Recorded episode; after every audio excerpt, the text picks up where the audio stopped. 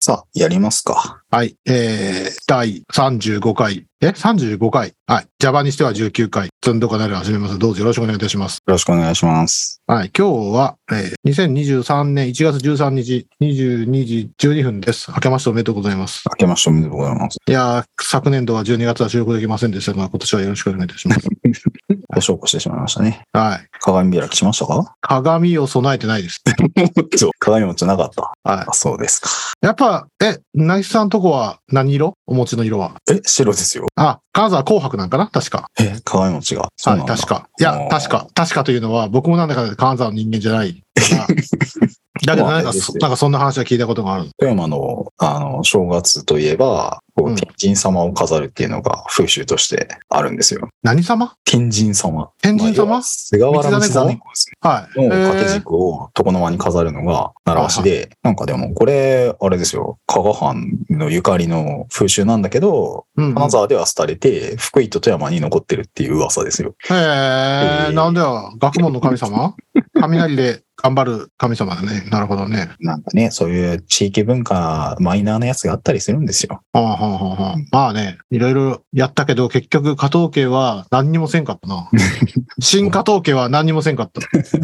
あ、どうもおめでとうございます。ありがとうございます。で、えーこのポッドキャストは、唐突に始まる番 組です。このポッドキャストはアンチ寸読で本読んで内容をゲストに説明するポッドキャストで、えー完全にわからないことを補ってもらって、理解を深めるというポッドキャストになってます。今日のゲストは、相変わらずナイスさんです。はい、ゲスト、ゲもうゲストなのかよくわかんなくなってきましたけどね。 もう何年ぐらい、もう相当やってるからね。そうですね。2、3あ年三だいぶ下あの。ね、この、今回今日は、あの、ラムダに入るんだけど、はい途中でさ、あの、項目26、29、30あたりを読めってう出てん。くんだけど、はい。項目26をやったのがさ、うんなんと2021年4月なんだよ ね。今いつだよっていう話で。今は2023年なんで、もう2年前です。ああ、遠くに行きましたね。遠くに来ましたね。まあでもこの本まだ半分ぐらいですけどいや、半分終わりました。はい。まだまだ半分ぐらいですね。はいそうで、まあなんとかね、2週間に1回ぐらいは収録したいなと思って、今日急遽やって。はいで、来週はブリ会議じゃないですか。売り会議ですね。で、ナイスさんは宿泊ですよね。もちろん。僕も宿泊するんで、はい。あの、みんな酔っ払った状態になるかもしれないですけど、 あの、頑張って、あの、みんな正気だったら、正気だったら。振り返りを収録してしまいたいなと思って。いやー、正気かな。 あーどうなんだろうね。売り会議の合宿は、ノリが修学旅行のそれですからね。ああ、なるほど。なんかこうみんなで、ちょなぎさん、修学旅行は酒飲まないですよ。あ、確かに。えっとね、修学旅行じゃないな。大学の学生サークルの合宿のノリぐらいですね。それ、俺の想像する合宿のノリであって、体験したことないんですけ ど。なるほど。まあまあわ、でも、おっしゃりたいことはわかります。 そんな感じ。そういう感じじゃねえからっていう感じです ね。そうなんですよね。あまあ、そういうことも含めてね、特別編収録できればいいなと思ってます。はい。なので、え今日収録して来週収録すれば2回撮れるんで、頑張りたいなと思います。はい。あの、来週は頑張りましょうね。寒波来るらしいです。そうですね。はい。天気大丈夫かなうん。今のところやばい。今のところやばそう。でもマイナス3、4、5っていう数字が見えてるもんね。あーでもね、僕、あれなんですよね。ブリ会議の翌日ね、スキー行こうって誘われて、はいいいはいっすよってこう、二つ返事で約束しちゃったんで、うんうん。あの、スキーに行くぜとしては、お、コンディションいいんじゃないぐらいの。ああ、なるほど。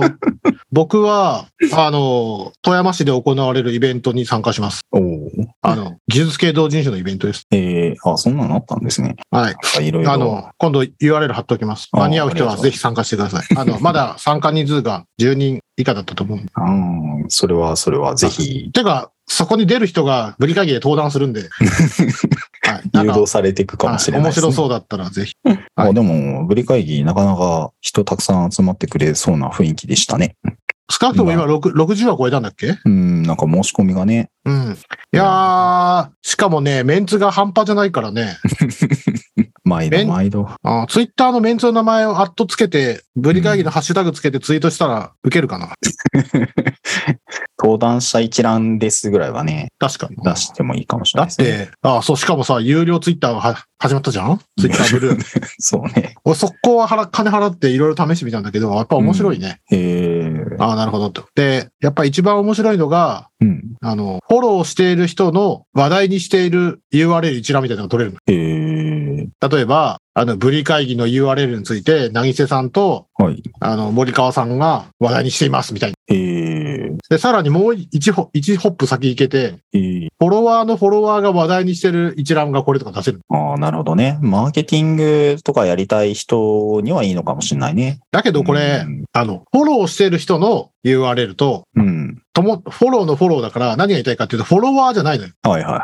あだから自分ほらがフォローしてる側か。あそうそうそう。だから、あの、タイムラインの要約みたいなもんなの。ああ、じゃああれなのか。見てくれてる人がどんな反応してるかじゃないんですね。そうそうそうそう。だからう、ん有名人のアカウントは、フォロー10人、フォロワー1万人とかじゃないはいはいはあ ?10 人、10万人かもわかんないけど。い。まあ、そう、だ、だと、あんまり面白みねえだろうなと思う。うーんなるほどね。まあ、どうなっていくんでしょうね。ツイッターもね、いろいろ激変の時代なので。いや、本当になくなるんじゃねえかなと思うけどな、俺はな。そういうことはちょっと覚悟しといてもいいだろうなと。まあまあまあ。というわけで、最後の祭りだと思って課金しましあ。はいはいはい。た。はいというわけで、えまあ、ブリ会議の宣伝もいいです。本、ポッドキャストの宣伝もしていかなきゃいけないんで。ね、でよろしくお願いもし、ますあの、一応、聞いてくれてる人もいるみたいだから、ちゃんと。いや、本当でよすよ。ありがたいことたです。まに反応してる人見ると、すごい嬉しいですね。はい。あの、反応してくれた人に、うん。あの、 もうグッズとかステッカーを送りつけたい気持ちなんだけど、住所は教えてもらえないんで、どうしようかな、み確かにたいな。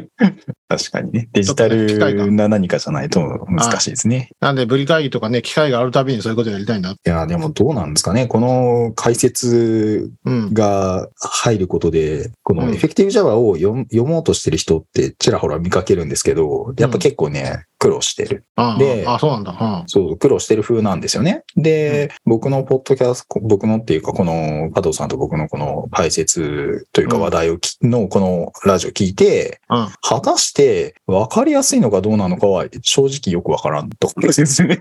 あ、わか、あ、僕らの説明がわかりやすいかどうかって話そうそうそう。ここで、僕らがこう、やいのやいの言って、解説入れたりしてるけど、うん。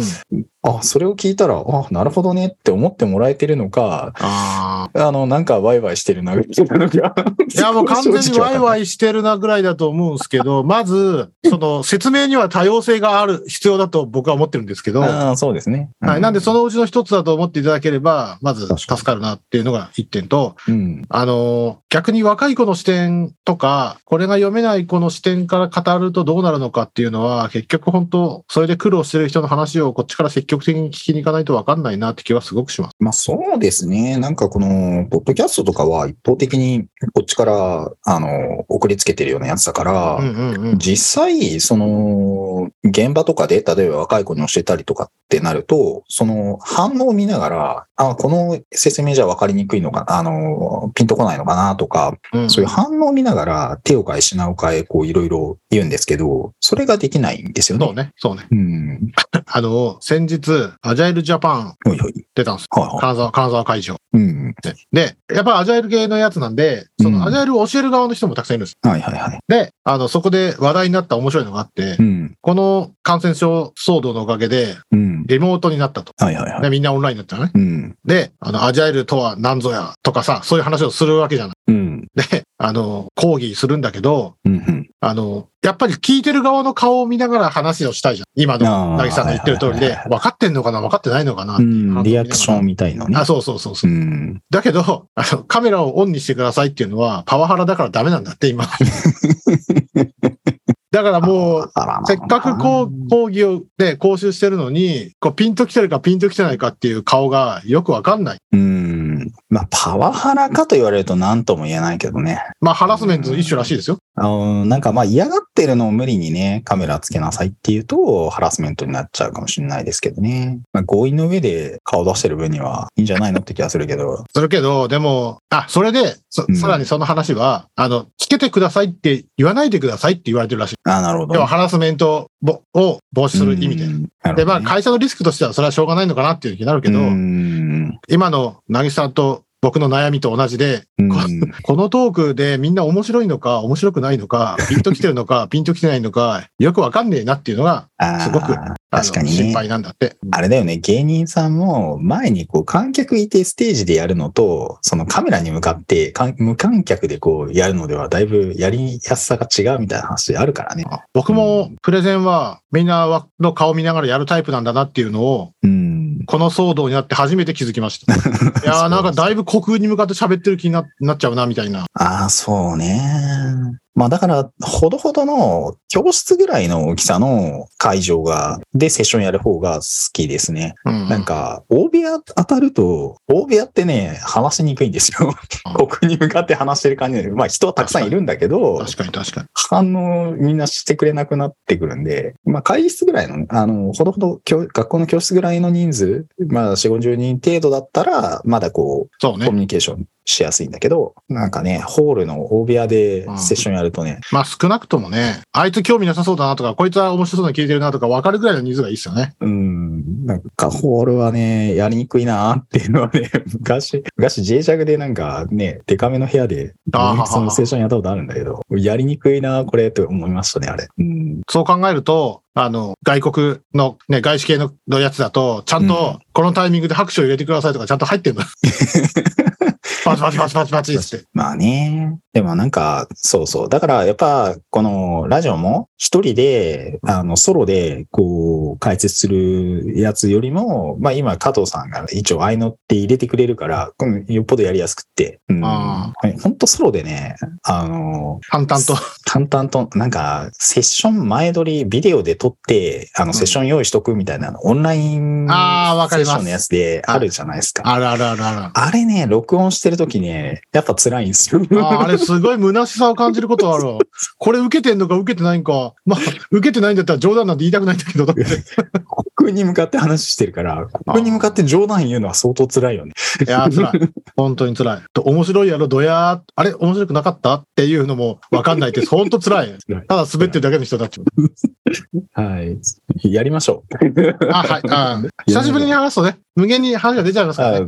あやりましょうはいややりましょう。というわけで今日、今日からは第7章がついに始まります。はい。やった、7章まで来たぜ。はい。ラムダとストリーム。はい。はいいやー、Java の、Java8 っぽいとこ来ましたね。あーまあ、先日の e ナムとアノテーションよりかは、ピンとくる組み合わせですよねっていうのがまず前提としてあって。あまあね、これは、はいあの、 そう、インナムとストリーム、あ、インナムと、えっ、と、アノテーションか、なんで一緒なんですかって言ったら、同じ時期に導入されたからっていう答えだったじゃないですか。はいはい。そう、あ知らんがな、そんなもんって感じじゃないですか。関係ないじゃん、その二つ。あーまあ、これ二つはね、関係ありますから。んそう密接、に関係あるし、あ、でも今ね、Java8 っておっしゃいましたけど、うん。やっぱこれは2つ揃って8から入ったんですかそうです。 8です。あのいや、もう8もだいぶ昔になっちゃいましたけどね。はい。あの、毎回恒例で一応聞くんですけど、 今は10 19ですからね。 19。まあ一応 LTS、あの、長期サポート版で17ですね、今ね。はい、ありがとうございます。はいもう19か。そうか。もうすぐ成人式。あ、もう18で成人式 でしたね。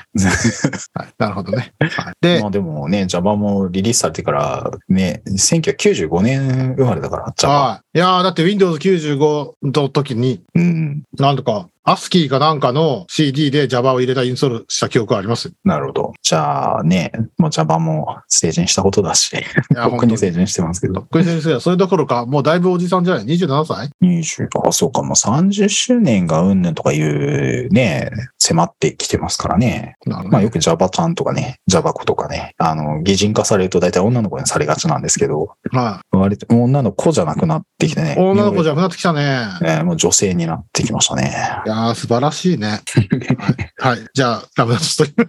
雑談が止まらないはでい。す。で、えーっと、まあ、話で、Java8 で増えましたよっていう話で、そうですね。うん。で、ここに、まあ、関数オブジェクトを容易に作成できるように Java8 で関数型インターフェース、ラムダ、うんメソッド参照が追加しました。とも前掛けに書いてあって、はいでこの章では、えーこれらの最善の使い方を学びます。あ、説明しますと。そうですね。で、Java8 出たのが、まあ、かれこれ10年ぐらい前になっちゃうんですけど、うんうん。えっとね、時代背景的には、ムーアの法則の主演が言われてた頃合いで、そうね。まあムーアの法則最近の子知らないみたいですね。え、そうなのでだっも、て言われなくなってきちゃったから。ああ。でもスマホの性能とか見てたら、だいぶムーアっぽさはあるけ ど、そうでもないかな。でもなんかその、ガンガン CPU パワーがアップしてきて、なんかその、スケールアップス、スケールアウトじゃなくてスケールアップね。マシンパワーが強くなれば、まあどんどん、あの、パワーアップできるでしょみたいな考えから、いやー、それも限界だから、数を増やす方向に、パラレルに平行にして数を増やす方向に行こうぜっていう方向に、舵をこう、切ったのが、まあ、まあそれが強く言われるようになったのが10年そこそこ前ぐらそうねいですよね。うん。で、その頃に、えっと、要は並列処理をするのに、えー、副作用っていう、まあ、要するに、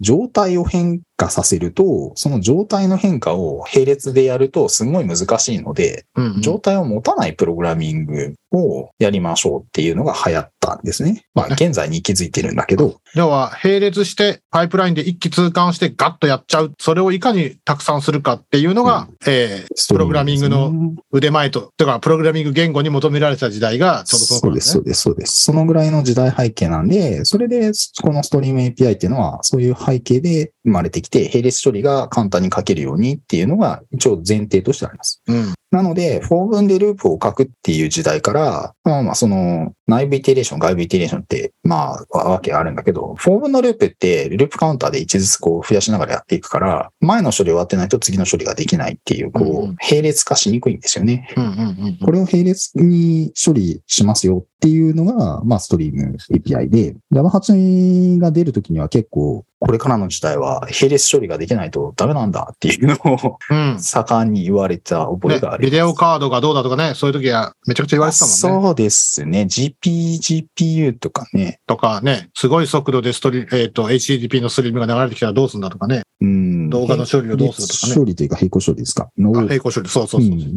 をめっちゃやるっていうのが時代の要求だったという流れで、えっと、ラムダとストリームっていう話になってますという余談でした。はい。だから今の話は、ね、ストリームの話で、うんでストリームをうまく処理するには結局ラムダでしょっていう話なんだよね。あねそうですね。ストリーム処理するのに、まあ、要はこの関数を渡して、この関数を並列にやってちょうだいって渡すわけですけど、うんうんまあ、その時に古典的な Java だと、要するに関数、えっ、と、クラスを作ってオブジェクトを渡すみたいなやり方をしてた。そうです ね。まあまあ、それをもろに書くとめっちゃめんどくさいので、はあの、簡単な関数を、まあ、簡単に書けるようなシンタックスシュガーっぽい何かが求められたっていうのが背景としてある。そうですで、うんストリームは項目、えっ、と、この章としては後半になってて、前半はラムダ。うんで、今項目40に無名クラスよりラムダを選ぶっていうのが、今、ナイスさんがお話ししてくださったその内容がまさにその通りで、そうですね。昔は、要は、えークラス、無名クラスを作って実装してたんで、はいえーめんどくさかったこでれす。はなんだっけ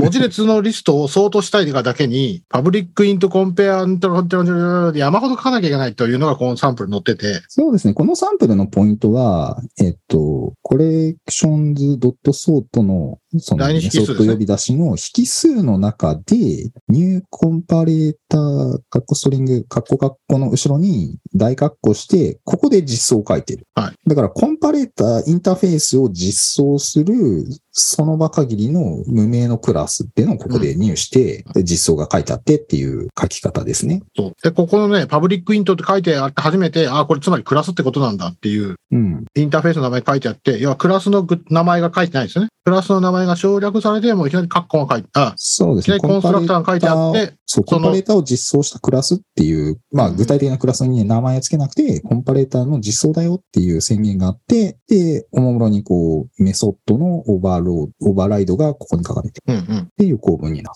そうねで、まあ昔はこれでよかったんだよね。まあ別はにいこれ今でも書けますけどね。インターフェース、要はコンパレーターストリングっていうインターフェースを持った何かを、あっていう、クラスをね。そうそう、クラス、インターフェースを持った、えっ、あと、クラスとい実う装、か実装を持っ。たこイれはクンスタラスのンインスといスタうンスをか。この場で入手してる。そうそうそう、 インスタンスを、そのインターフェースを持ったインスタンスを作れればよかったんだよね。そうですね。で、えーその、えー引数にそれを渡せば、えークラスがいい感じにするっていう、まあ、えっ、んと、そこに書いてあるオブジェクト思考デザインパターン取り分け、ストラテジーパターンに対しては適切でした。まあ、そうしろって書いてあるね。そうですね。で、もう、今、ナイさんがおっしゃった通り、こんなに書くの うん。文字列比較したいだけなんだけどって、こんなに書くのっていう。そのそうですね。特にインターフェースの中で、うんえっと、メソッド1個だけうんうんうん。ってやつ。が多いわけですよね。コンパレーターの場合は、まさにその2つの値を比較するっていう1個のメソッドさえあればよくて、うん。なんか、まあ、本当にそこだけを書きたいんだけど、ボイラープレートがでかい。そうね。そうね。というのはこう見るだけで4行はかかってるもんね。そうですね。 4行はかかってるし、何回ストリングって打たすねとか、ストリングが書いてるし、とか、そんな感じ だよね。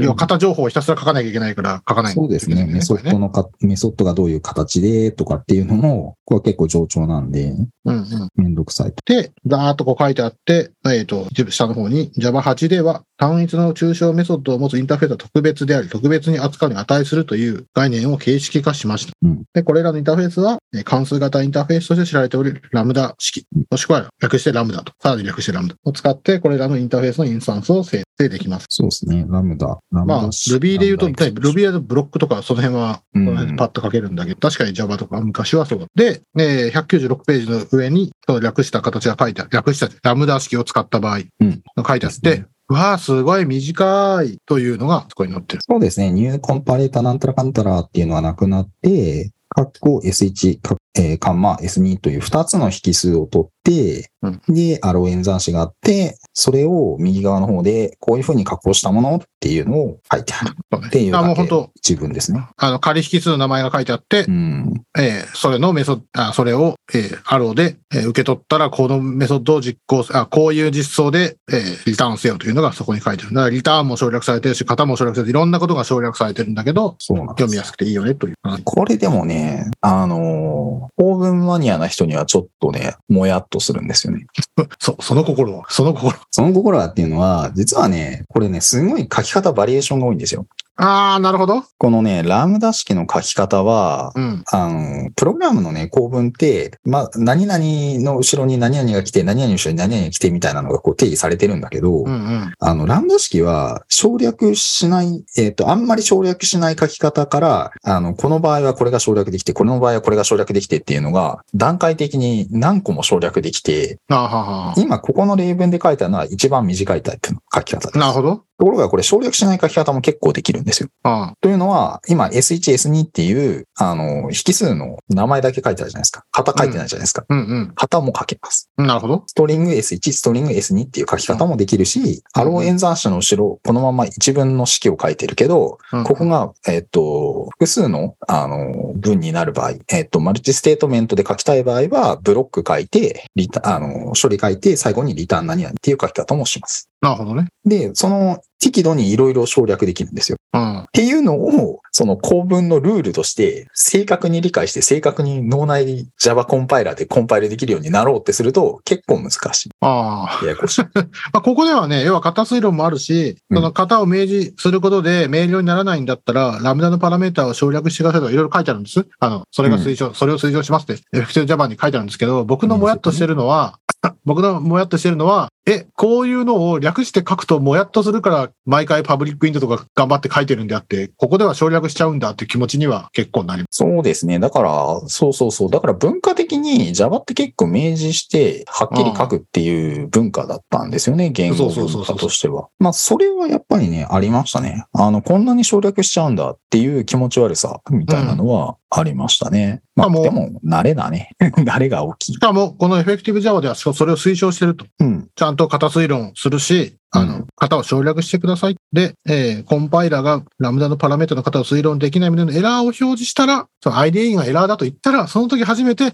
しょうがねえな、つって書こうん。まあ、そういうある種の妥協というか、まあ、現実界なんですかね。結局、はっきり書きゃいいんだけど、書くのもめんどくさいし、なんか、人間で頑張って、人間が推論頑張るよりも、機械的にやらした方がいいんじゃないみたいな、なんか、割り切りと言いますか。う。うんうーん、そういうのもあるんでしょうね。まあそういう意味では本当だいぶ賢くなったからとか、コンパイルが早くなったからとか、いろんな理由があってこれが推奨されてんだろうなとは思います。そうですね。でも Java8 に、えっと、なるときに、うんうん。えーっと、型推論が強化されたっていうのが、えーっと、言語使用的にはあっって、うんうん。えーっとね、Java の型推論は実は Java5 ぐらいから実はあって、うんうん。えーあるんですけど、その推論される場所が狭かったんですね。で、あと、うんうん戻り地側からの推論があんまりされなかったりとかあったんだけど、なんかこのラムダ式を書くにあたって、なんかそこの推論機を強化しないと、うまく推論できんというので、うんうん。 Java8 でね、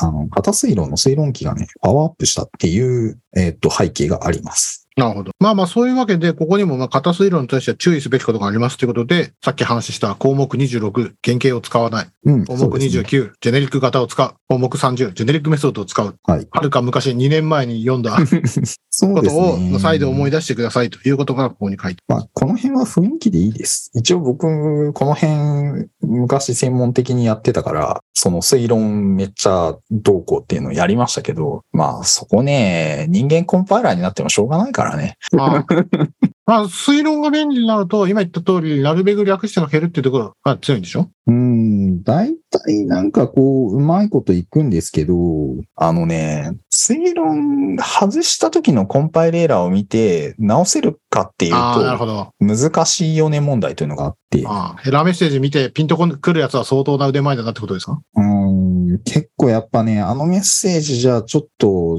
正直わからんやろうなって思い。で、特にね、なんかね、あ単に、えっと、リスト、ストリング、ストリングとリスト、ストリング、インテジャーが合わねえよとかそういうメッセージならまだいいんですよ。なるほど。ところが合わ合わないんじゃないかもね。そうですなんか、境界、条件境界とか、還元境界とか、境界があって、ああああああそうすると、キャプチャー、なん、はてな、なんたらかんたら、あーそうなるほどねなんたらは、なんたらかんたらと合いませんみたいなメッセージが出てきて、あーってなるわけですよ。昔のテンプレートライブラリのコンパイルと同じだな。うんで、しかも、あの、ストリーム API って、ドットでつなげて、連続してこう書いていくじゃないですか。はいはいはい。ああ、まあ、書き方としてはそんな感じそうでそすうね。そう。最初リストの何やらがあって、加工して何やら型になるはずで、それをさらに加工して何やら型になるはずで、最後何たらかんたらになって、集計してどうのこうのみたいなのをこう、つらつらつらと書くじゃないですはか。そうすると、推論がされて、推論がされて、推論がされて、推論がされるみたいな、連鎖的に推論されるから、途中の部分で、えーキャプチャーなんたらかんたらがなんたらかんたらと合いませんっていうエラーメッセージが出た時に、うんうん。はってなるわけですよ。 セレクトして、マップして、トゥーインとして、なんとかしてってやったら、まあ、型はめちゃくちゃ混ざるやろうからね。そうそうそう。その途中段階のどこまでが思った通りに動いていて、どこでエラーが起きてんのみたいなのを、あの、エラーメッセージ見ながらこうやると、結局わからんなってなって、なんか小分けに途中途中、その変数に型を取り出して、ここまではうまくいってる。ここまでは大丈夫っていうのを、こう、ワンステップずつこう、デバッグしながら書いてたりしましたね、昔、やっぱり。まあ、そうやろな。うん。だかね、スムーズでに動いたって言ねったら、コードをばサクッと削っていいんだろうけど、そうそうそうそうそう。デバッグするときとかはそうなっちゃう。そう、だから、思った通りスッといければいいんだけど、つまずいたら、え、どこが合わないのどこが合わないのって、めっちゃね、苦労した覚えがあります。エラーメッセージ見てもピンとこないってことわかりにくい。なるほうど。ん。もうちょっとだから、あの、あれですね。機械が人間に寄り添って教えてくれるようにならないと辛いかもしれないですね。まあやっぱ抽象度高いことだから難しいですよね。うん。型なのん話だし。とねうん、なんか、うん、うまく合わないことは分かったけど、じゃあどうすりゃいいのっていうことあーなるほをど教えてくれと。なるほうん、選択肢として何があるのとかね。うん。はい。そんな話はで、あります。ああ、なるほど。で、さらに、もう、インテジャーのコンペアなんてもうみんな書くだろっていうことで、うん。えーコンペアリングイントっていう、 そもそも構築メソッドっていうのがあるんで、はいコンパレータ構築メソッドを使えばさらに簡潔にできますよと。メていソうのがッド参照ですね、これね。というわけで Java8 でリストでインターフェースに追加されたソートメソッドを使ってさらに短くなって、えー195ページで、ね、すごい量の行数を使ってたのは Java8 のリストインターフェースに追加されたソートメソッドを使ったらたったこんだけの行になります。たったこんだけで書けますよっていうのが196ページの中段のたのたった1行に書いてあそうですね。で、これは、えっと、メソッド参照という機能を使っていて、このコロンコロン、ストリングコロンコロンリングスとかこう書いてあうるんこれですね。うんで、これは、えっと、あるクラスのあるメソッドを、えっと、まあ、関数型インターフェースのここ関数として使いますよみたいなのを表してるんですけど、まあ、これもね、インスタンスコロンコロンなんたらって書き方と、クラスコロンコロンで、まあ、要はスタティックなやつとインスタンスのやつそうねそうがねあってとか、あの、まあ、微妙にまためんどくさいんですけど、る。うん。ちょ、ちょっとわかりにくい感はあるけど、まあ、はい。で、これを、これ用に結構メソッドが追加されてます。 API の。あの、Java API に今まではそういう単純なスタティックの比較メソッドとかなかったんだけど、ラムダ式用にはいはい用意されたってやつが結構たくさん入ってこういう単純なソードをしたときは、この関数突っ込んどけよっていうやつですよね。うんそうそうそう。そういうのが結構追加されました。まあ、現代の Java なら使える。うん。現代。そう。だから、イニシエの Java をね、 保保守する人とかはね、おっと、Java8 使えんのやった、みたいな、あの時代のやつを触ってると、ちょっとうってなるんですけど、まあ、現代のあのバージョンの Java 使ってれば、この辺、いろいろ便利メソッドがあるので、あのー探してみるといいですね。ただね、標準 API もクソでかくなっちゃったから、なん か、暗記しきれないですよね。ああ。なんかあるんじゃないみたいな、あの、まあ、しかも増えるために増えるでしょうからね。そうそう。バージョンが進だむからために増えるでしょうかね。昔はだから、標準 API 結構小さかったんで、ああの、ー端から全部 API リファレンス読んで、ああ、そうこんね。なのあるんだって。まあ、少なくともハンドブックで OK なぐらいには量だったような気がします。だから結構ね、小さかったんですよね。うんなんだけど、現代だとね、端から全部読むとかね、ちょっと正気かって感じがありますねあ。ーいや、昔でも正気じゃないかもしれないけど。まあ、まあでもね、他のライブラリーも標準ライブラリーがすごい頑張るようになってきてるから、まあそれがないと言語が流行んないもんね、それがないと。え、それそ書うでくすねごと,、ごときにこんなこと書かなきゃいけないのになっちゃうかそうら。そう。でもやっぱなんかそういううん知識量にものを言わせたようななんかこういうのって、やっぱね、新しい言語やるとね、うんあの、それ、その辺わかんないんですよ。だから僕 C シャープとかたまに書くと、なんかこういう機能あると思うんだけどわからんなと思ってから検索かけて、なんかこうピタッとくるやつがわからんなとか言いながらこうやってんだけあーなるほど、後になってからこう、あ、こんなのあったんやってこう、リリースした後にね、知って、あ、なんか素人っぽいコード書いちゃったな、みたいな反省をしたありあ いや、でも、ほとんどの、例えば、レイルズやってるじゃんうん。 で、あの、他の言語からやってきた人のプロリク見ると、あ、あの、Ruby では、これはこう書くんですよ、みたいな、ななん、か、そういうことが多いから、まあまあ。昔はなんか、なんだっけ、なんとか言語で言う、なんとか、え C 言語で言う、これは、なんとか言語ではこう書くっていう変換ブックみたいなのが売ってたぐらい、ああ、そうですね。みんなそういうの欲しがるんだろうなと思うし、うんていうか、これだけもう各言語に個性が出てくるとう、ん本当に、えーっと、Ruby ではこう書くから、Java でもこう書くに違いないって書くと、プププププ、こんなん書かねえよってい うのを、みんな書くようになっちゃうんだろうなとはすごく感じまいす。やーでも、だからその辺の流暢さみたいなのがあって、うんこの言語の流暢さ、この言語だとこうなんだよ、みたいな。のはあるんだけど、うん。なんかね、あれですよ、こう、ワールドワイドに、こう、やり取りするようになったら、英語が拙なかろうが、一生懸命頑張ってコミュニケーション取らなきゃいけないわけじゃないですか、拙なかろうが。なんかそんな感じになってて、そこでお前の英語は拙いな、つって、こう、笑ってる場合じゃないんです よ。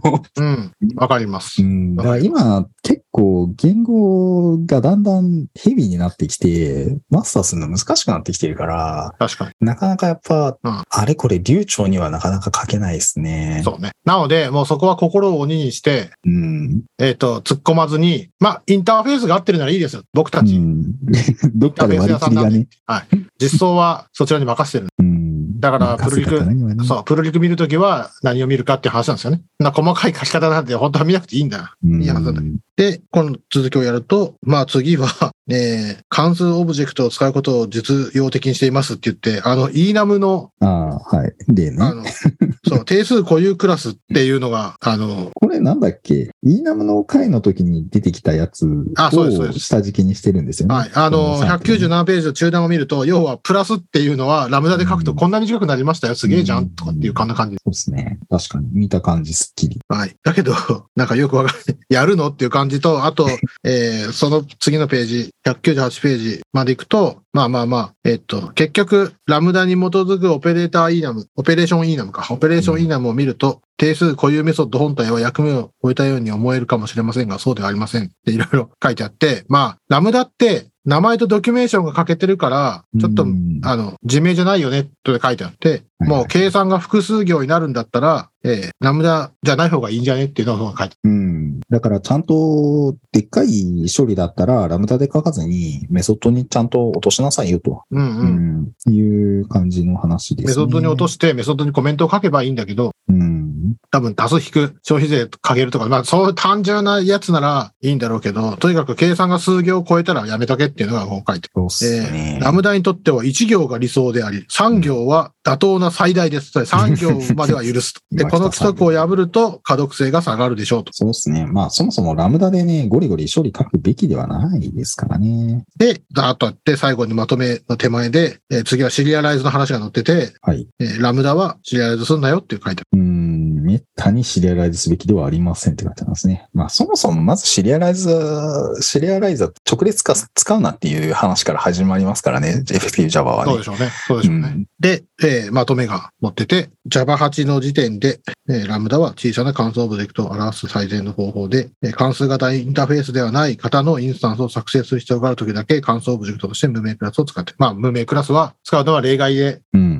書けよっていうことですね。まあ、そうですね。処理が、まあ、上にあったように処理がでかい時とか、あとはメソッドを複数持ってるインターフェースを実装する時っていうことですね。そうですね。そうですねで、関数型プログラミング技法への扉が開かれましたと書いてあって、えーうん項目42は期間は、はいえーと2の C の4ページ、うん4ページ。結構がっつり4ページそうですね。これでも割とあっさりな感じですけどね。構文の深入りはしないし、雰囲気で書いてるから、そうですね。さっき言った、えっ、と、推測の話とか、そう、どうあかれとかはっていうのねはね、みっちりやるとめっちゃしんどいんで。 まあ、ここに書いてある通り、コンパイルエラーが出た時だけ明確に型をかけうて、まあん、コンパイラーが何か言ったら考えるって書いてある。そう、そんなもんです。なんか、みんな雰囲気でラムダ書いてると思います。俺たちは雰囲気で野望をやっている。そう、ラムダ、ラムダのね、背景の、その、言語使用みっちりやってる人は、相当なんか言語使用マニアな人だけです。うん。まあ、そう、そうなんや。まあ、結局次が、えーラムダよりもメソッド参照を選ぶ。これは2ページでさっと終わるんですけど、うんえー無名クラスに対するラムダの主な長所は、ラムダの方が関係性です。まあ、簡単ですよね、というのがう、んさっき示した通り。で、えーもう、さっき、えっ、と、なんだっけ、イントのコン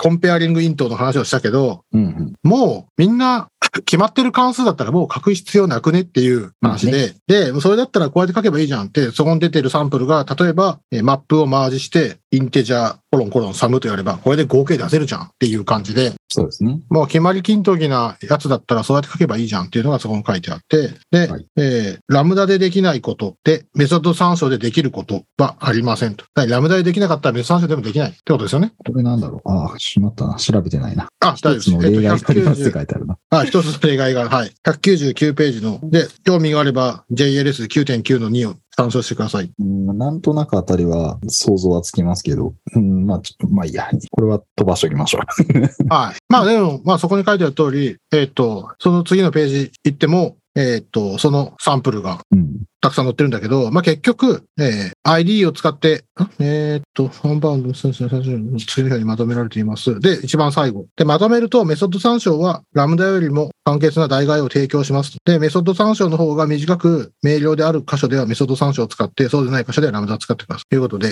ーそ無うですね名クラスよりもラムダ、ラムダよりはメソッド参照という感じ。メソッド参照、要するに既存の基地そうですの API が提供している、すでに実装済みのものが提供されてるんであれば、それ使いましょうっていう話ですね。そうですね。自前でこうロジックを書いてるよりも、そのロジック書いてあるとロジックを読んで、このロジックは何々してるんだなって理解しないといけないですけど、うんうん。まあメソッド参照ならそのメソッドの API のリファレンス見れば、ああ、何々するメソッドなんだなってはっきりわかるんで、そうまねあ。そっちの方がいいでしょうと。まあまあそういうことですね。まあで車輪の再発明もしないで済むし。うん。で、いや、ラムダで書いた方がかっこよくねっていうか、むしろラムダで書いたらこういうことできるしっていうことはないっていうのが多分書いてますね。ラムダができないことでメソッド参照ができないことは、できることはありませんって書いてあるから、うん。だからわざわざそのラムダを書くっていうことにあんまり利点はないよってことなんですね。そうっすね。うん。というわけで、項目44はですね、なんと4ページ、4ページにわたるので、今日はこれぐらいにしとこうかなと。 そうですね。うん、まあ、標目14は標準の関数型インターフェースを使う。なので本当はこれをやってしまうと、次からストリームになるんで、っうん、て感じですが、はい、一旦これで。そうですね。こんなところにしておきましょうか。はいまあ、内容としては割とあっさりしてるかな。そうっすね。あうんの、正直、Ruby のブロックとかで慣れてると、ラムダとか見たときに、はあ、まあまあ、こう書けないとな、めんどくせえよなっていう感感じはすごく。くあるし、僕も、僕も10年前、これ作って納品した記憶があるな。なんかツリーを、オブジェクトツリーをタグって、なんか集計するみたいなやつだったけど、これ使ってパッとかけた。まあでもあれですね。エフェクティブ Java は冒頭に書いてあっったはずですけど、なんかプログラミング言語 Java をマスターしている人向けって書いてあるだけあって、はい。構文の具体的なことについては何も書いてないです ね。そうですね。うんはアイデアがエラーって言ったらやれっていうことしかない。まあ、だから、構文は当然お前たち知ってるでしょっていう前提で書かれていて、そうでしょうね。その上で、この構文のを優先で使いましょうみたいな書き方がされていて、ああ、そうね。そううね。ん、構文の具体的なところは、いや、それはもう知ってるでしょっていう、 なんかか、かい、脳 A 解でも説 B でも C でもできるっていうのは、お前らみんな知ってると思うけど、あえて A を使うべきだよねっていう話をこうでそうそうそうそうそう。